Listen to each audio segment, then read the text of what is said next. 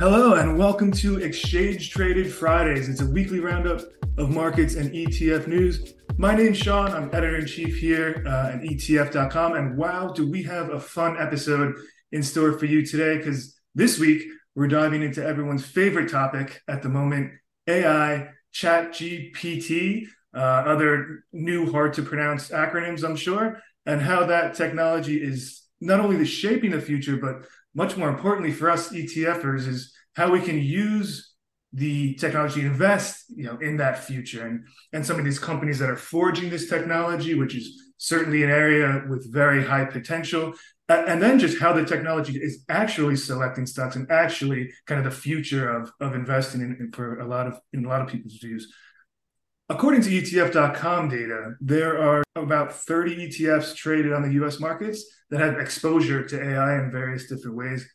They have assets under management about 6.31 billion. So certainly a growing opportunity, a grow, growing area of the market.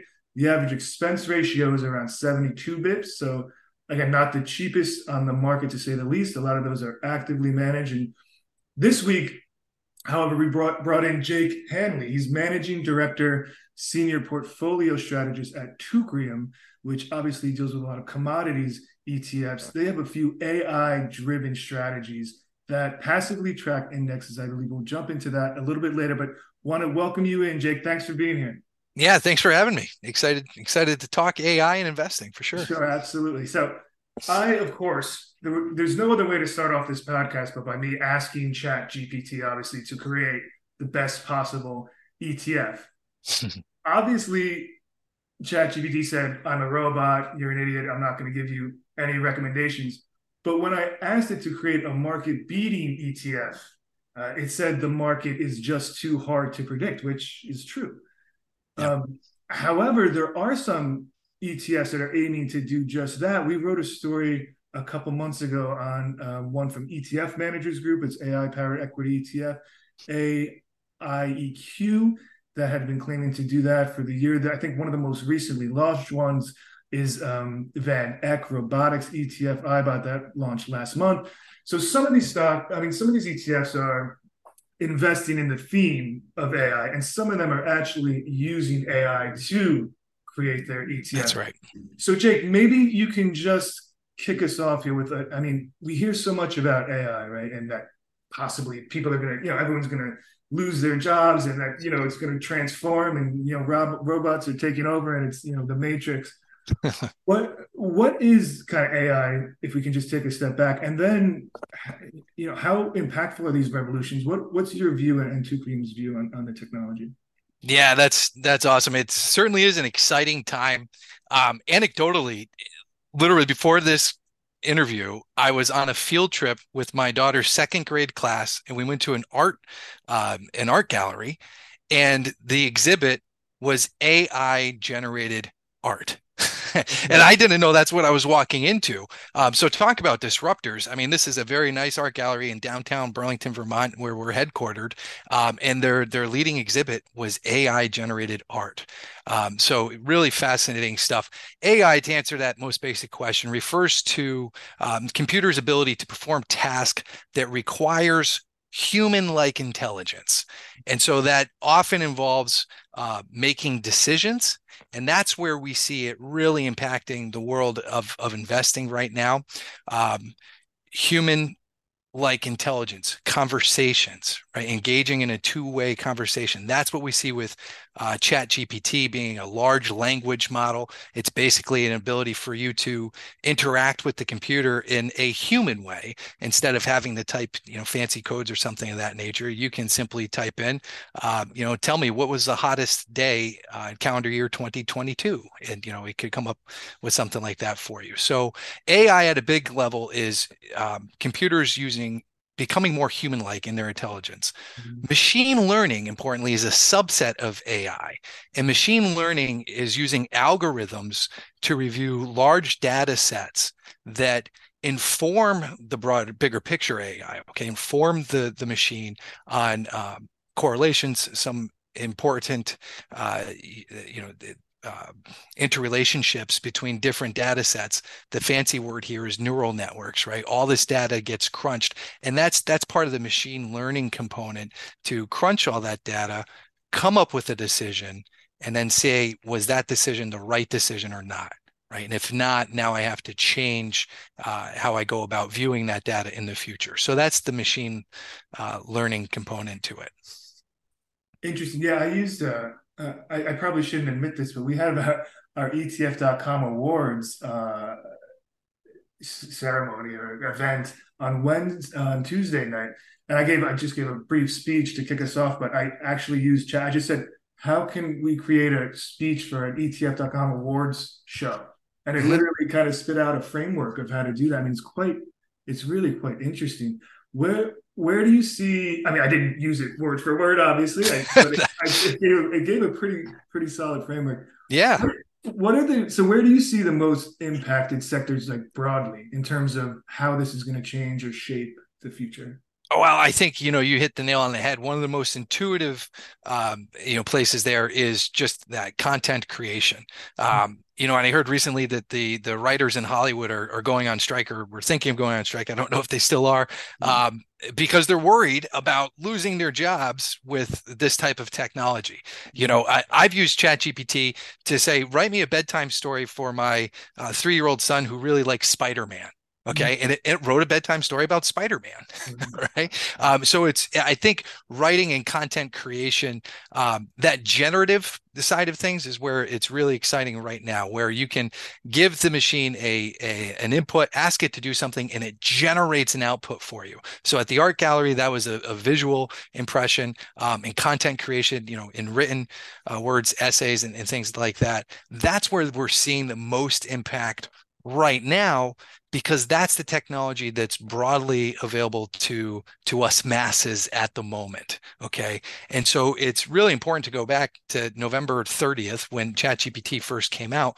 I think it really took a lot of people by surprise at how advanced this technology is already today. And that's why there's so much excitement and such a buzz around this because people are using chatgpt um, and testing it out and realizing holy cow this has some real powerful impacts, some big potential uh, to to really shake things up and to be a massive disruptor. And so initially, I think it's it's that the content creation side of the business where you know you're writing a lot um, certainly if you you're reviewing legal documents you can copy and paste in the chat gpt right and it will give you the highlights and the key points you know things things of that nature um, in the professional content creation industry i think is where it's going to have the most impact near term. That said, to tie it to investing, what a lot of folks don't realize is that machine learning has been used by um, hedge funds, institutional investors mm-hmm. for a long time now. Yeah, yeah. This type of technology, it gets more advanced every day, but it's not necessarily new technology. Okay. It's it's ChatGPT is new to all of us, mm-hmm. but the idea of using machine learning to help create uh, and help manage a quantitative investment strategy that's not new. That's something that's been going on for a while and we can we can talk more about that. Yeah before we dive into that which i think is going to be super interesting so how for those of us that don't know how does chat gpt do that? Like it i've had experience with like it's kind of like you're googling something except chat gpt just like scans all of the all of like the internet, I guess, and then takes up the the the, the, you know the, the ones that the pieces that you need and creates you know something. How, can you just give us a brief description or explanation of, of what's going on behind the scenes? Yeah, sure. You know, to, to the best of my knowledge, in in a uh, kind of layman's way, um, and, and, importantly, I did misspeak earlier. I said, you know, what was the hottest day in 2022? Chat GPT has been informed by a data set going up to 2021 or through 2021. So it's really important to note that right now, at least the the model that's available uh, in the United States is not connected to uh, a browser real time. So you can't say, hey, what was the stock? You know, what did the S&P 500 close at yesterday? You know, May 3rd, 2023. Okay. It doesn't have that up to date data. So what happens is you're, you're typing in a, a question and the computer is going back through reams of data all the you know whatever's been uploaded into ChatGPT, including all the web-based data that was available all the way through 2021, and it's using um, really advanced neural networks is is the way to describe it. If you uh, can think of you know this idea of uh, little circles all connected by little lines, kind of like what an atom looks like, right? You know those those old mo- molecular models that you would see in your science class. You know those are neural networks, and the machine is just going through trying to find the the the data that most closely aligns with what it thinks you are asking. Okay. And once it finds that data, it produces the output. And you know the more specific you get sometimes the better results sometimes you know the, the broader you get um, it doesn't find exactly what you're looking for so there's there's actually a, a, new industry out there. If you you follow this um, AI stuff on on social media, there's a new industry that tells you how to write Chat GPT prompts. you know, people will sell you an ebook. These are the best ways to you know talk to Chat GPT. But basically, all it's doing is it's taking, reading what your input is, interpreting it, running it against a data set, and spitting out what it believes is the best answer based on all the data that it has available to it. Mm-hmm. Um, which is truly tremendous because it happens instantaneously as as you saw with writing that uh that script. Yeah it really is quite impressive. Um okay so we get a little bit now of, of what it's doing. Um so and we know we've had the algos and, and, and you know at the hedge fund and, and you mentioned all that. Maybe we should dive a little bit into that. So how is ai being used to beat the markets um, so I love how you open that up too, saying, you know, I try to ask ChatGPT to make me a an ETF that can beat the mm-hmm. markets. Mm-hmm. The, the reason the machine can't do that yet is because financial markets are so noisy.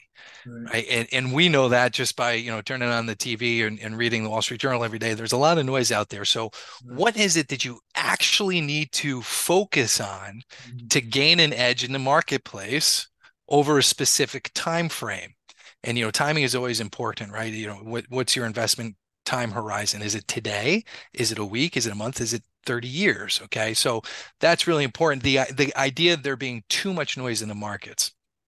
That said kind of as we were discussing when you put in a command into chat gpt the more specific you can get the better the output so if you're focusing on a specific sector or a specific stock or a specific commodity in our case, then you've limited the amount of data that ras- rationally or reasonably should be impacting the price of that security. Okay. So let's let's take for example um, soybeans. All right. You know, really exciting to talk about soybeans. I bet you didn't think you were going to talk about soybeans today. Uh, but the soybean market, okay, there's a lot of fundamental factors that impact soybeans.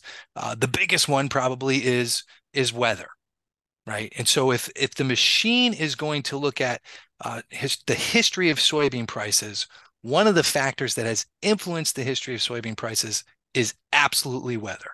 So the machine could say, hey, you know, soybean prices have spiked, um, you know, back in 2010, uh, 2011. What was going on in, in that time frame? Well, let's look at the weather from back then. Back then, we had back-to-back years of La Nina. Interesting. Do we have a forecast that says there's a La Nina coming, perhaps, right? So that's the type of modeling that's going on, but it's not just weather that's impacting soybeans. It's what's the value of the dollar? What are corn prices doing? Right? What are the correlations between soybean prices and shipping costs? So there's mm. a ton of factors, even though we've limited the noise to just the soybean market, there's still a ton of factors to consider. Now, the machine's really good at going through and running, you know, the fancy word is a multi factor regression analysis, going back through history to see which of those factors and which relationships seem to have statistically statistically have the highest impact on soybean prices. Okay. And that's the way that the machine uh, has been used.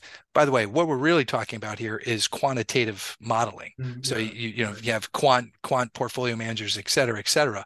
Right, right, right. The advantages from the machine is that the computer can uh, process vast amounts of data. Faster than a human or a team of humans ever possibly could. Okay. And so in strategy design, that gives you an, an edge, um, but also in running the strategy using that machine learning on a go forward basis, okay, where the machine puts out a decision, was it right or wrong to go long or short soybeans, okay, and the machine's going to learn from those decisions going forward. Mm. Uh, so, you know, not necessarily beating the, the broad market, so to speak, but hey, can we make money in the soybean market on a consistent basis using this this type of uh, technology? Yeah, it's not about broad market. So it's really the quant kind of strategies because I, I remember I did a story a, a few years ago about that, and they were were using I think it was Fidelity. They were using satellite imagery to look at oil tankers in like the Gulf, you know, of wherever in the Middle East, and to see how high they were off the water in, in like millimeters and inches, to see how much oil they had, to see what the you know reservoirs of oil were going to be, and then how that would affect oil prices. So yeah, I mean, it's really crazy about how how you know technical and just what these these you know all this data and information is doing um, to investing. So I guess I get what you were saying there is that it's bringing those quant strategies down into kind of more of an ETF wrapper that's more accessible, more available available to your retail investors and cheaper. Yeah, yeah, absolutely. And so that's that's the exciting part of of where we are. Um, you know, we looked at the the AI space and just as everybody's getting excited about it, we're getting really excited about it as well. Um, and the natural thought, I think, is to uh, you know where how can i profit from ai which which companies okay are going to be um, making money by you know eh, partaking in this ai revolution? And so a lot of times investors automatically think about uh, well i need to invest in in technology companies okay and i can make money as technology companies make money creating ai platforms et cetera et cetera we took a step back and we said, you know what, we're going to dare to seize the future, uh, if you will, and we're actually going to use the technology today uh, because we believe it is advanced enough, as we've seen again through hedge fund strategies and so forth, um, where it's actually producing real world real world benefit for investors right now. And so um, we were introduced to a group called AiLA Investments. AiLA is a very interesting uh, company. They are building uh, financial indices um, and have been doing so for a long time using AI, using machine learning technology. Um, and they have some very experienced commodities traders that are part of their teams. And they have these indexes that were launched in 2017 um, which is really interesting to us because you know we we talked just a moment ago about um, you know running these uh, machine learning technologies on reams of prior history, prior data, right? Data that's existed in the past to help the machine learn to create a a strategy that you believe is going to work well in the future. Well, after you've built that strategy, you have to press go at some point. Okay. And, and then the proof is in the pudding, so to speak, which just means after you press go, does that strategy actually produce the way you think it's going to going forward. And because the um, indices that that we've licensed were launched in 2017, we had that track record, that actual performance track record of the the indexes, not just a back test, um, published you know an audited track record for these investments um, excuse me for these indices. And we were really excited about that. And so having that historical performance in the indices gave us confidence that um, this was a real life application of machine learning technology that works and I always got to, you know, be careful and, and say, like, you know, past performance is not indicative of future results. And uh, we can look at what's known as the AiLA SO33 index. That index is the index behind our uh, long short agriculture ETF. Um, that ticker is OAIA. And, you know, over the last six years, that index has returned 16.78% on average. Okay, that's a six-year average. Um, excuse me, that's a uh, that's a four-year average, 16.78% over the last four years. Well, year to date, it's it's down. Mm-hmm. Okay, and so uh, you know, there's there's times where current performance doesn't you know match historical performance, so you have to be careful with that. Yeah. At the same time, over time, we believe, given the historical performance of the index, that the um, it was programmed in such a way that we have confidence that that the machine will do well going forward. Mm-hmm. Yeah, uh, uh that all makes sense. And so you and you mentioned the AiLA long short agriculture strategy ETF, and then you also have the uh, Teucrium long short base metal strategy ETF. And so you said over the four four years, you know, it was up 16%. Some obviously it's not always going to be up.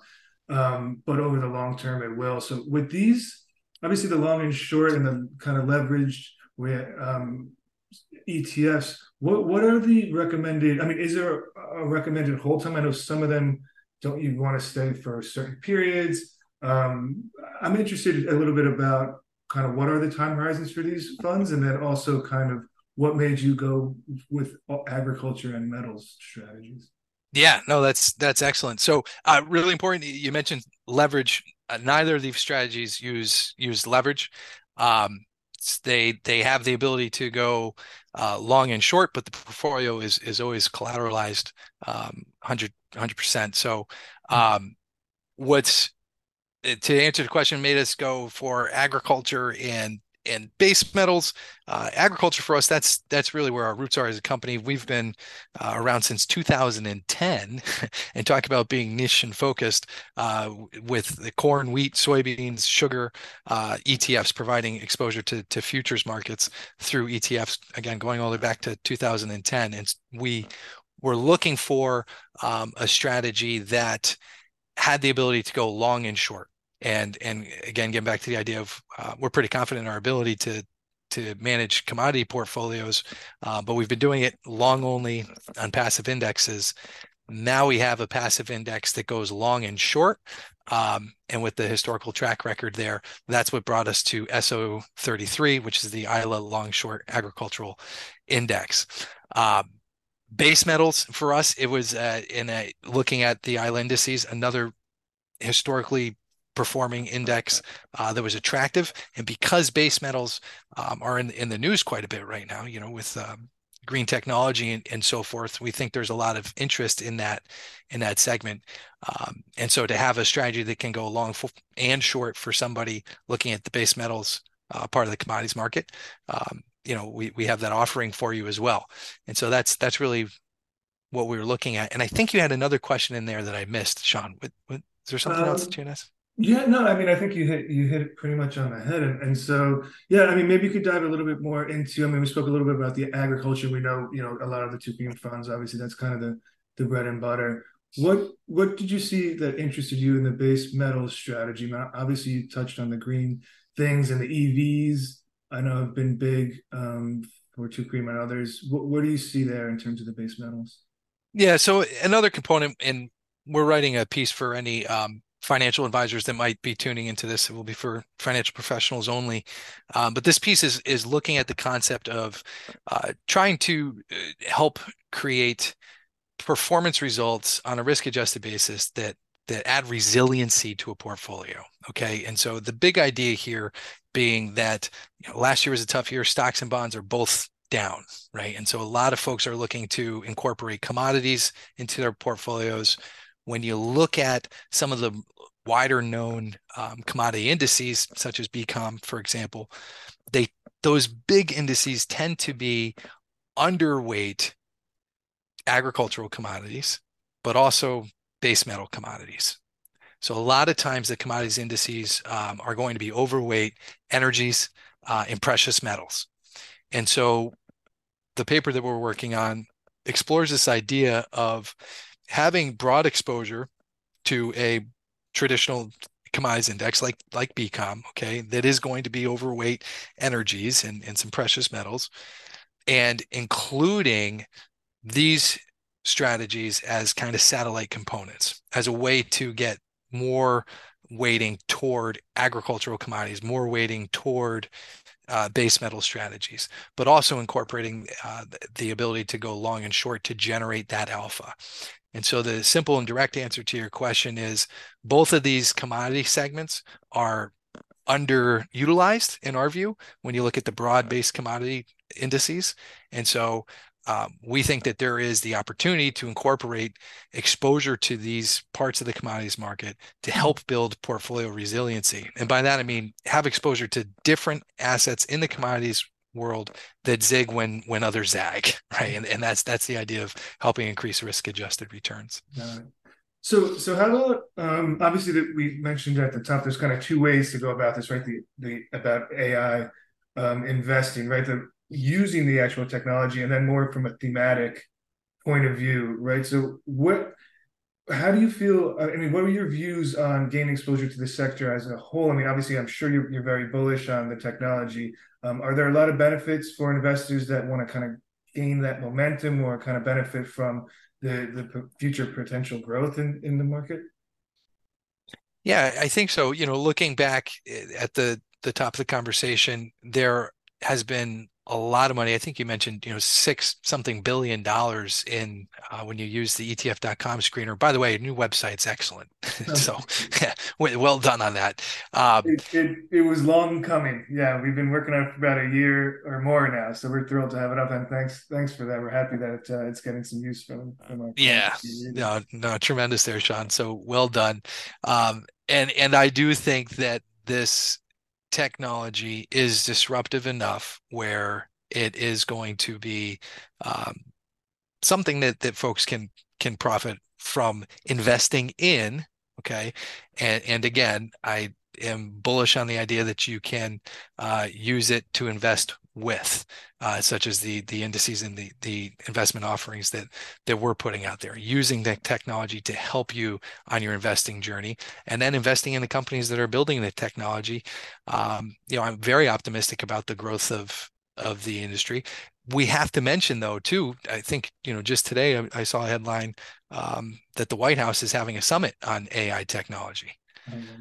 It is moving very very fast Okay. And um, regulation has a way of slowing things down for for better or worse right um, mm-hmm. and i think there are some real concerns about just how disruptive this technology is just how powerful it can be, you know, in in the hands of uh, you know the bad guys. Let's say, um, I you know go back to Spider-Man. Great power requires great responsibility, that sort of thing. Um, and so, as as optimistic I am for for the future, I I do see hurdles that that lie ahead. Um, and of course, there is that little bit unknown. You know, what if what if these these leaps and bounds um, create true artificial intelligence uh, and what does that world look like you know? So uh, there's there's that kind of unknown element as well.